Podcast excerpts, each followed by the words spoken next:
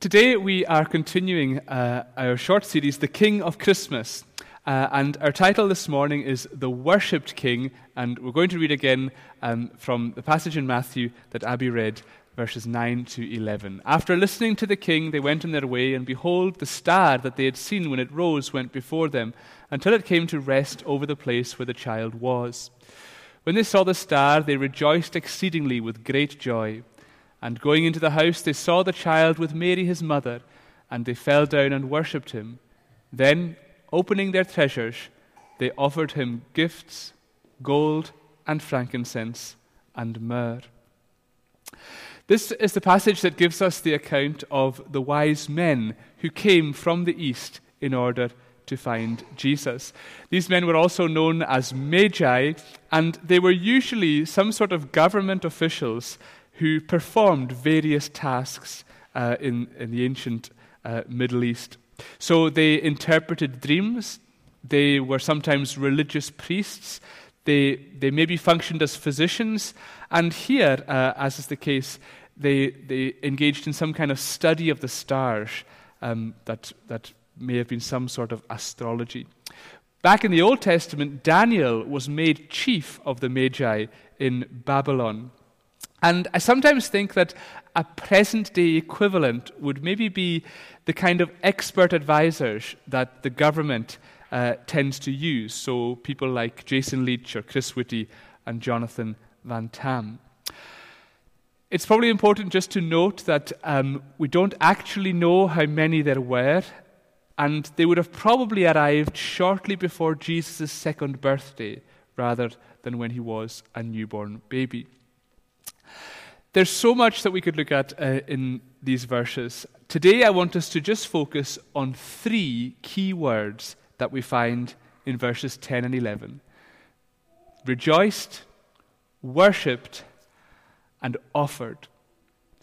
The wise men rejoiced when they found Jesus, they worshipped when they recognized him, and they offered him something when they gave their gifts. And the reason I want to think about these is because I think that they are pointing us to three of the deepest longings that we have as humans. And as I hope we'll see, these longings are the driving force behind many of the things that we see filling our news every day. They are the longing for joy, the longing for something to worship, and the longing to have something to offer. So let's look at these three words and these three longings in turn. So, first of all, rejoiced. Uh, verses 9 to 10 uh, describe how the wise men were led by the star to the place where Jesus was. And when they found him, they were bursting with joy. And no wonder, because this was the culmination of a very long physical journey of many miles but it was also the culmination of a long intellectual journey. These men clearly knew something of the scriptures because they knew that a king was going to be born to the Jews. And it's highly likely that that knowledge would have come from the influence of people like Daniel or Nehemiah uh, and other Old Testament believers who had served in the Babylonian and Persian governments. That knowledge has come down to these wise men and coupled to that is that the fact that they've seen this star and they've discerned that it meant something. And as a result, they've gone out looking for a destination that they thought that this star was pointing them towards. And in doing so, uh, these wise men are a great example of people who've recognized the two great ways in which God reveals himself through the general revelation of the creation and through the special revelation of the scriptures. The key thing that I want us to notice is that Matthew 2 is describing a crucial turning point in the experience of the wise men. They go from looking to rejoicing. Verse 10 describes that beautifully. We have that pivotal moment where the weariness and burden of searching is replaced by the overwhelming joy of finding. And I'm sure, I'm, I'm certain that that's something that we can all relate to because this is pointing us towards one of the deepest cravings that we have as humans the longing for joy.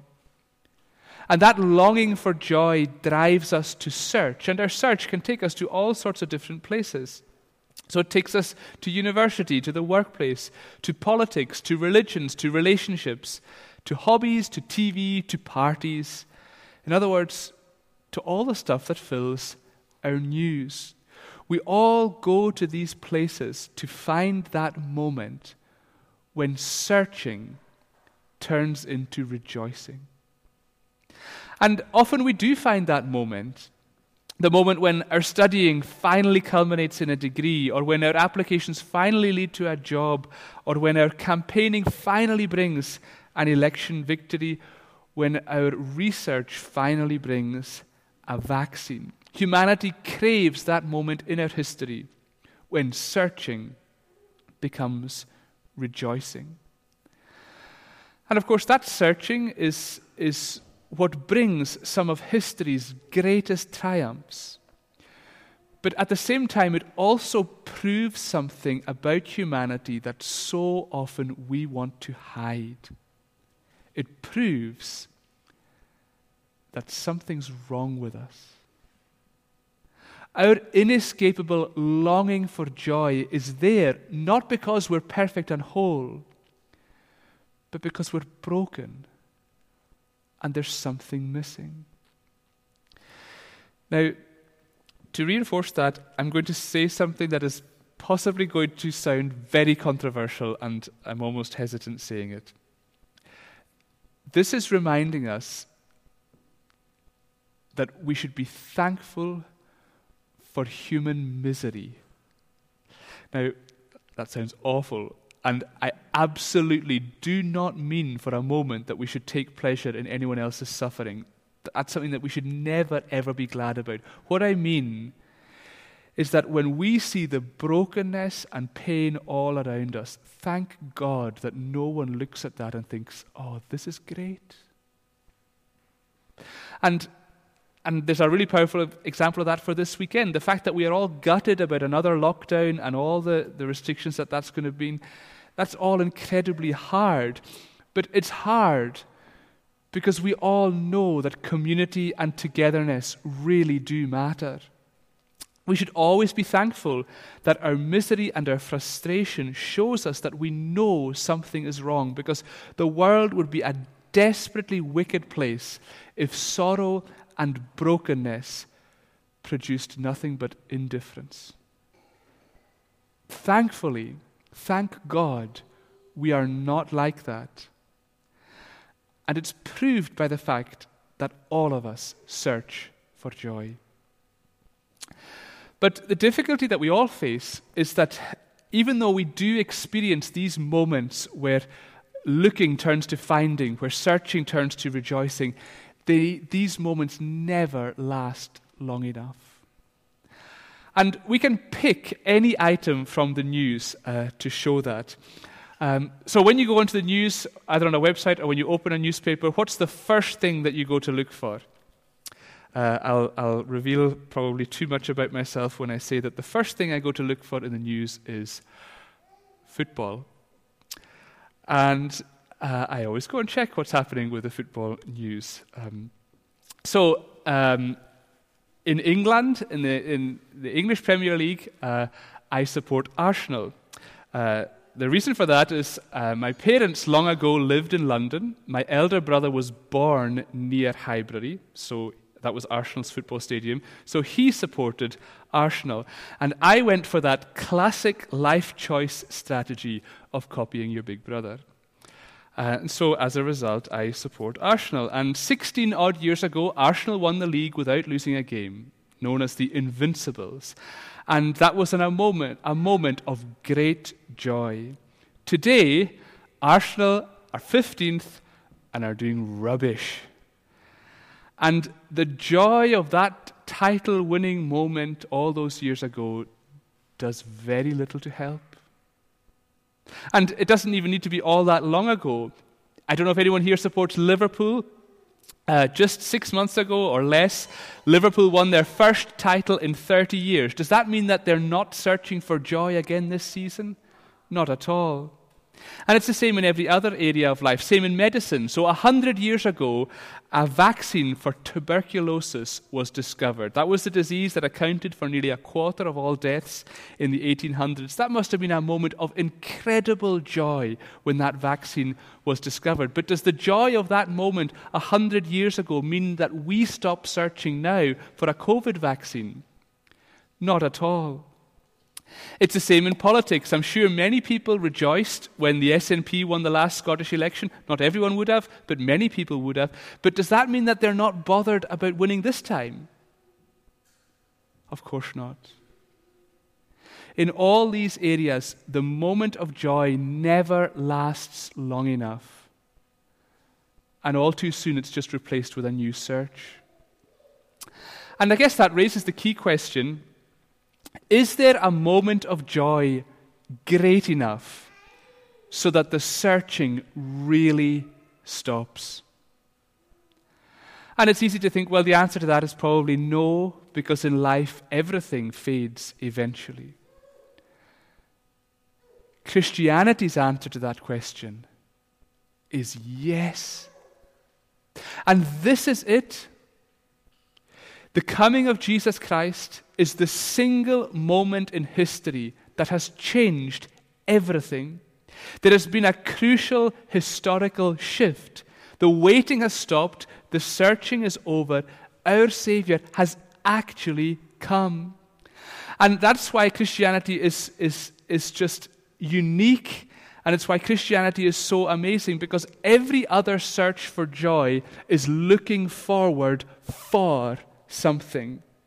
So some people are looking forward for Brexit. Others may be looking forward for independence. Others looking forward for that job or for that husband or, or wife or for that house. Everybody's looking forward for something. Christianity is saying that in our search for joy, we need to look back at something we look back and see that Jesus has come, that he was born, that he did die, and he did rise again. It has all actually happened, and an irreversible historical shift has taken place in the history of the world.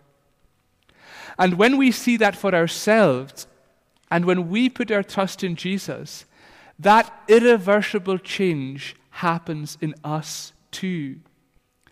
Now, I can't fully describe that, but I can 100% testify to that. I can't say the exact moment when I became a Christian. Very few people can. And I can't say that I've never had any problems since, but I can absolutely say to you that Jesus Christ has changed my life in a way that has meant that I never have to search again. And that is because trusting in Jesus brings a peace and a security and a settledness to life that changes everything. The searching stops. An irreversible change has happened. And it is so good.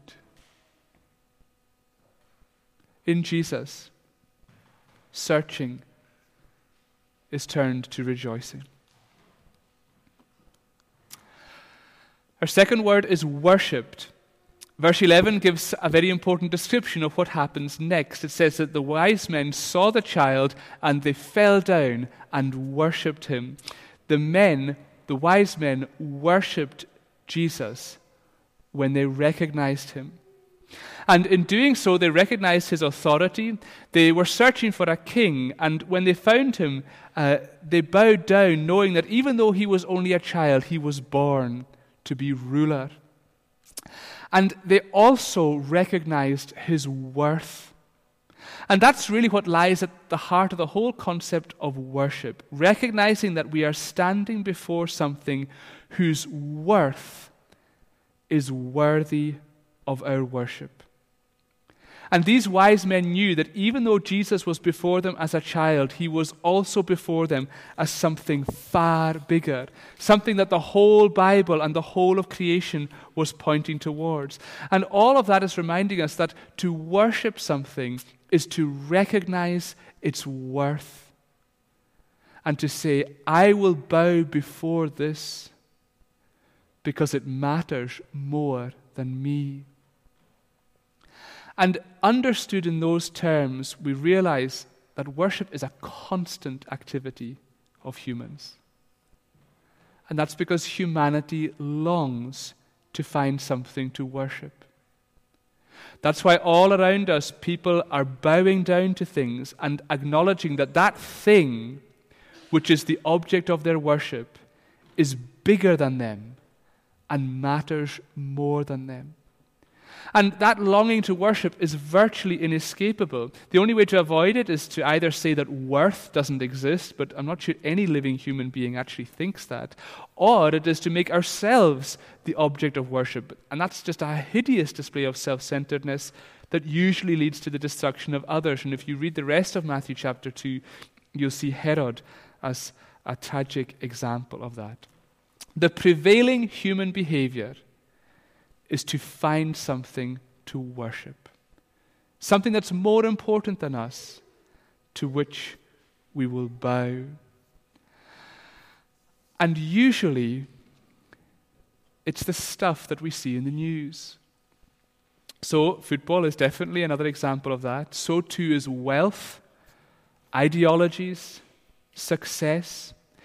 We can pick two examples in a little bit more detail. Um, one is animals. So it's crucial that we value the animal kingdom, but many people take it to the point where certain animals, um, rarely all animals, but often certain animals, are raised to such a level that we bow before them and venerate them as though they were of more worth than us. I think that the archbishop of that religion is the whale um, which isn't the poor whale's fault. Um, but I'm always struck by the fact that in the Western world, we will drop everything to save a stranded whale. And of course, at one level, that is brilliant. I love whales, they're one of my favorite animals. But why is it that a community will rush to the shore to crowd around a dying whale when nobody even blinks when a homeless man or woman lies washed up on the pavement. The second example is the arts. Again, the arts are to be deeply valued. That's the great realm where humanity displays uh, its God given creativity. But we're so pick, quick to pick a singer or an author or a celebrity and think that they matter more than us. And uh, it goes to the point where if they like something, we like it. If they believe something, we'll believe it. If they oppose something, we'll oppose it. If they wear certain clothes, we'll start wearing them. And today we, we've reached the point where we have certain celebrities who are known as influencers. Um, I think that's maybe a little bit of a worrying term because you can only be an influencer if you have people under your influence. In other words, if you have people bowing down to what you suggest. Now, in all those examples that I've given, we have to remember that some of that, a lot of that, can be good. Much of it is probably harmless, but all of it shows that humanity longs for something to worship. And of course, it raises the question what do you worship? Or maybe it's better to ask what do you feel unworthy of? What do you feel is bigger than you? A celebrity? A job title? An ideology? A campaign? An achievement? A degree? And you have to ask yourself are you really unworthy of that? And our instinctive answer can often be yes. We can very quickly feel that we are unworthy of someone or something. The Bible's answer to that question is no. So, while yes, the Bible makes it clear that humanity is broken, at the same time, the Bible never, ever allows you to think that as a human being, you are worthless. And this is where I think it's important for us to recognize and to remember that the biblical worldview is, is based around what we could call a hierarchy of worth. Um, I've just made up that term, but I hope it explains uh, what I mean. At the top is God. God is the creator, sustainer, and ruler of all. And He, of course, is at the top of the hierarchy of worth. At the bottom is creation. So, nature, science, arts, wealth, achievement, sport, politics, all the stuff that you can see there on the screen. All of it is still worth something, but it is in third place. In the middle is humanity. Lower than God because He alone is God, but definitely definitely higher than everything else. Humanity is the crown of God's creation. We stand above everything else in a category of our own, only below only God. And this is where we need to remember that the wise men who worshipped Jesus were wise men. Now, what I mean by that is the fact that they were competent intellectually. I'm saying that because if anyone is going to worship anything that's below them in that hierarchy of worth, in other words, if you're going to worship something that's in the bottom layer, the only way you can do that is if you stop being wise and instead become a fool. And that's because saying that you are unworthy of anything below you is actually crazy.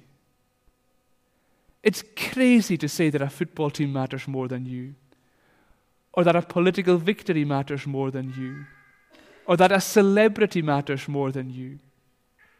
And the, the only way we can worship these things is by becoming idiots the wise men were wise because they recognized that in front of them was the only thing in existence that is actually above them. And that is why the only thing that the Bible ever expects you to worship is the Creator God who is infinite, absolute, and supreme. He is the only thing above you. And that's why our worship should only ever be directed upwards in that hierarchy. And to worship anything else is to worship something that is totally beneath you.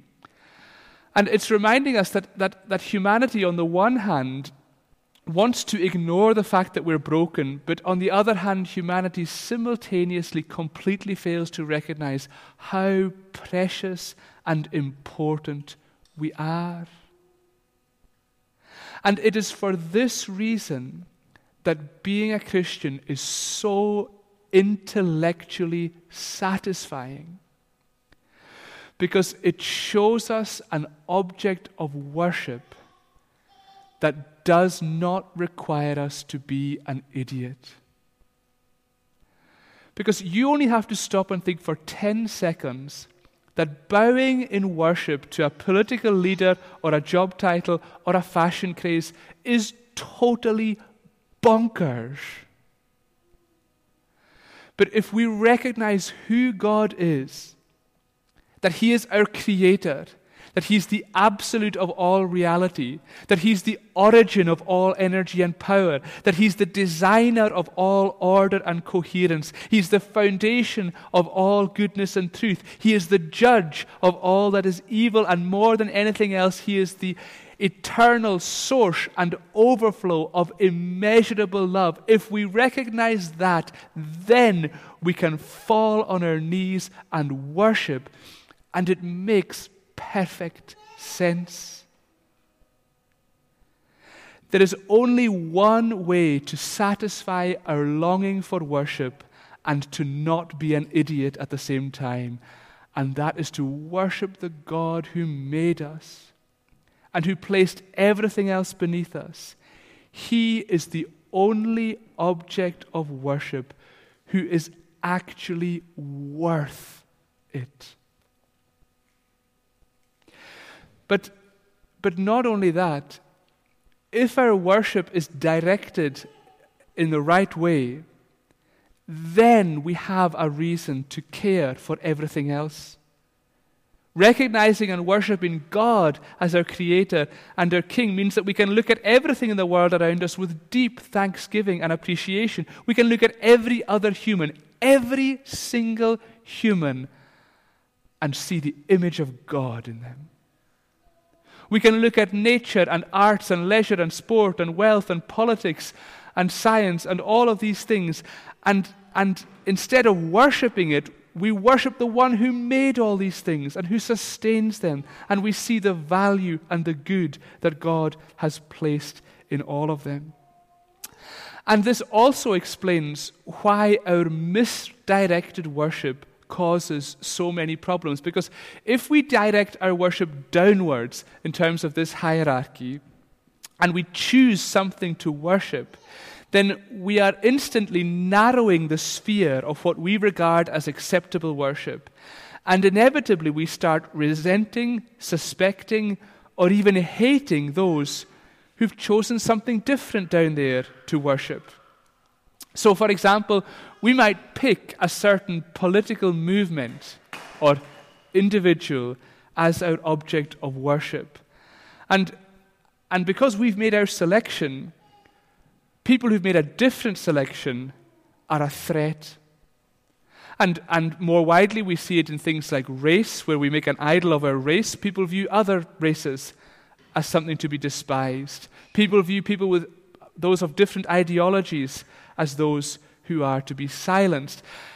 There was an example of this in the news just two days ago, um, where the SNP, uh, where the MSP Andy Wightman uh, resigned from the Scottish Greens because he was basically, uh, he felt that he was threatened by his party because he was going to vote in a way that didn't follow the party line. And so he didn't fit anymore into that narrow uh, category of what was acceptable. And for him, he felt he had to step down. And we see examples of that in so many ways. And all of that is because all these false gods that are below us are too small for all of us.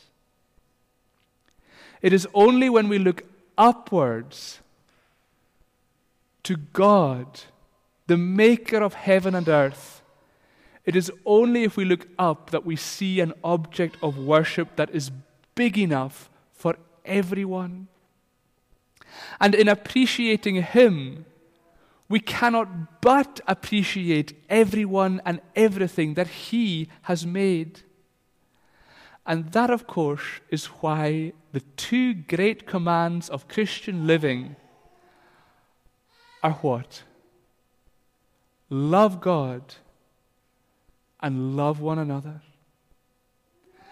And when you look at that diagram, it actually becomes blatantly obvious that if you're looking up at God, you cannot simultaneously look down upon everyone else at the same time. In Jesus, we find an object of worship that truly is worth it. Our last word is offered. So the wise men found Jesus and rejoiced. They recognized Jesus and they worshipped. Thirdly, they offered him something, when they gave their gifts to him. Now, I think this is amazing. Here you have the wise men. They followed the star to where the universe was pointing. They followed the scriptures to the king that they were waiting for. When they find him, they recognize that he is bigger than they are. They fall down there on their knees and worship him. This is, this is the biggest moment of their lives. And you would think that at that moment they would feel at their most insignificant, as though they were nothing before him. And yet, despite the immensity of the one whom they are worshipping, they come to him with something to offer. And these gifts are presented that honor this child's royal status, and whether the wise men knew it or not, also pointed forward to Jesus' mission to offer himself in death as our Savior. These wise men are totally unworthy, and yet they had something to offer. And yet again, this is pointing to one of our deepest cravings the longing to have something to offer. Often people will say that Western society in 2020 is totally consumerist, that we just want stuff. And, and we can see why people would say that. But I think that the truth is, our longing to receive stuff is actually quite superficial. I don't think it runs that deep because the longing that goes much deeper is not the longing to have something, it is the longing to be able to offer something. And that, I think, explains why when people are depressed, we don't tend to say, I'm depressed because I think I'm penniless. We say, I'm depressed because I think I'm useless. As humans, we have a deep longing to offer something. And that displays itself in all the things we keep mentioning. We want to offer something in support of an ideology. We want to offer something to help a campaign. We want to align ourselves with our team. We want to cheer in front of our favorite singer. We want to come home to our family and for them to be proud. And all of that is good. It's good to look at the world around us and to think, I've got something to offer. But the amazing thing about being a Christian is that as you stand before God Almighty, the infinite creator and sustainer of all, as you stand before Him, He looks at you and He says, You have got something to offer. And that's because God does not call a crowd of worshippers just to stand and admire Him do His thing. He is calling a kingdom of workers through whom He's going to accomplish His purposes. And that's an amazing reminder that if you are a Christian or if you become one, then it is a theological fact that you have something to offer. The useless Christian is a theological impossibility. And that's because you are God's handiwork. He's made you as a human He's made you a Christian if you are one, and He will make you one if you aren't yet. And having made you as a human and remade you as a Christian, now He will use you. And that makes tomorrow morning blooming exciting. Because even though things are changing, and even though lockdown is coming, and even though we don't know what the next few weeks are going to bring, God looks at you and says, You've still got so much to offer. So go for it this week. Go into Monday and Tuesday and the rest of the week following Jesus, listening to him, serving him, and displaying his goodness through your good works. Because God is standing looking at you today saying, You have got something to offer. God accomplishes his purposes through people like you. And so you can offer something to your family, to your colleagues, to your community. You can offer something that is of eternal value and which makes God Himself smile. And I think that's an incredibly important thing to remember that I don't know about you, but so often I do stuff. You're doing stuff in life, you're trying to work, you're trying to um, get things done.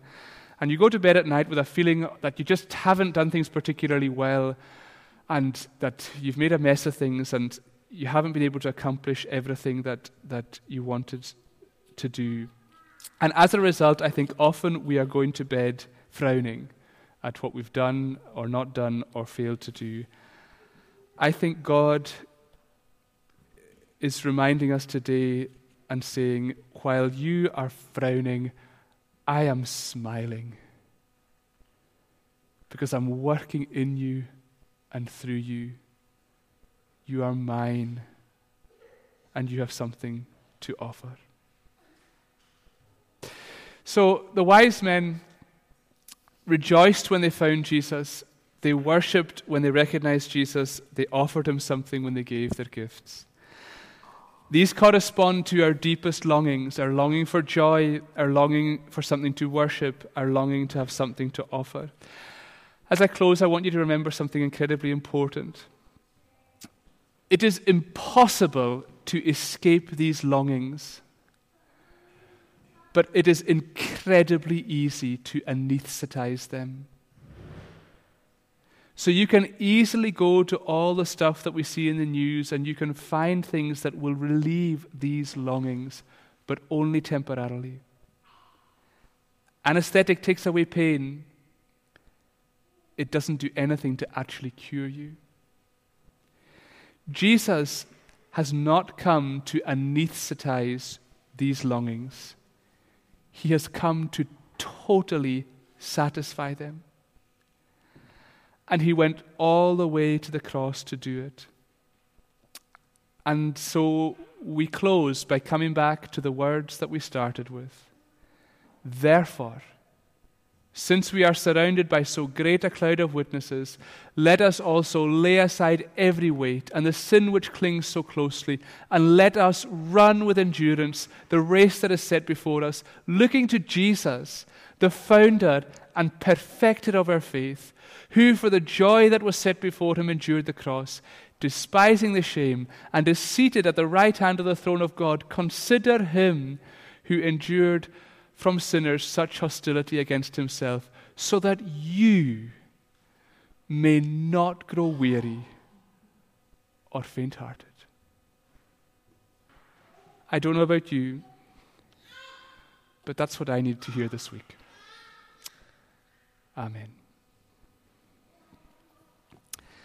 Father, we thank you so much for your Son, our Lord Jesus, the one who gives us joy that's indescribable, the one who is our object of worship and who is totally worth it, and the one in whom and through whom we have something to offer.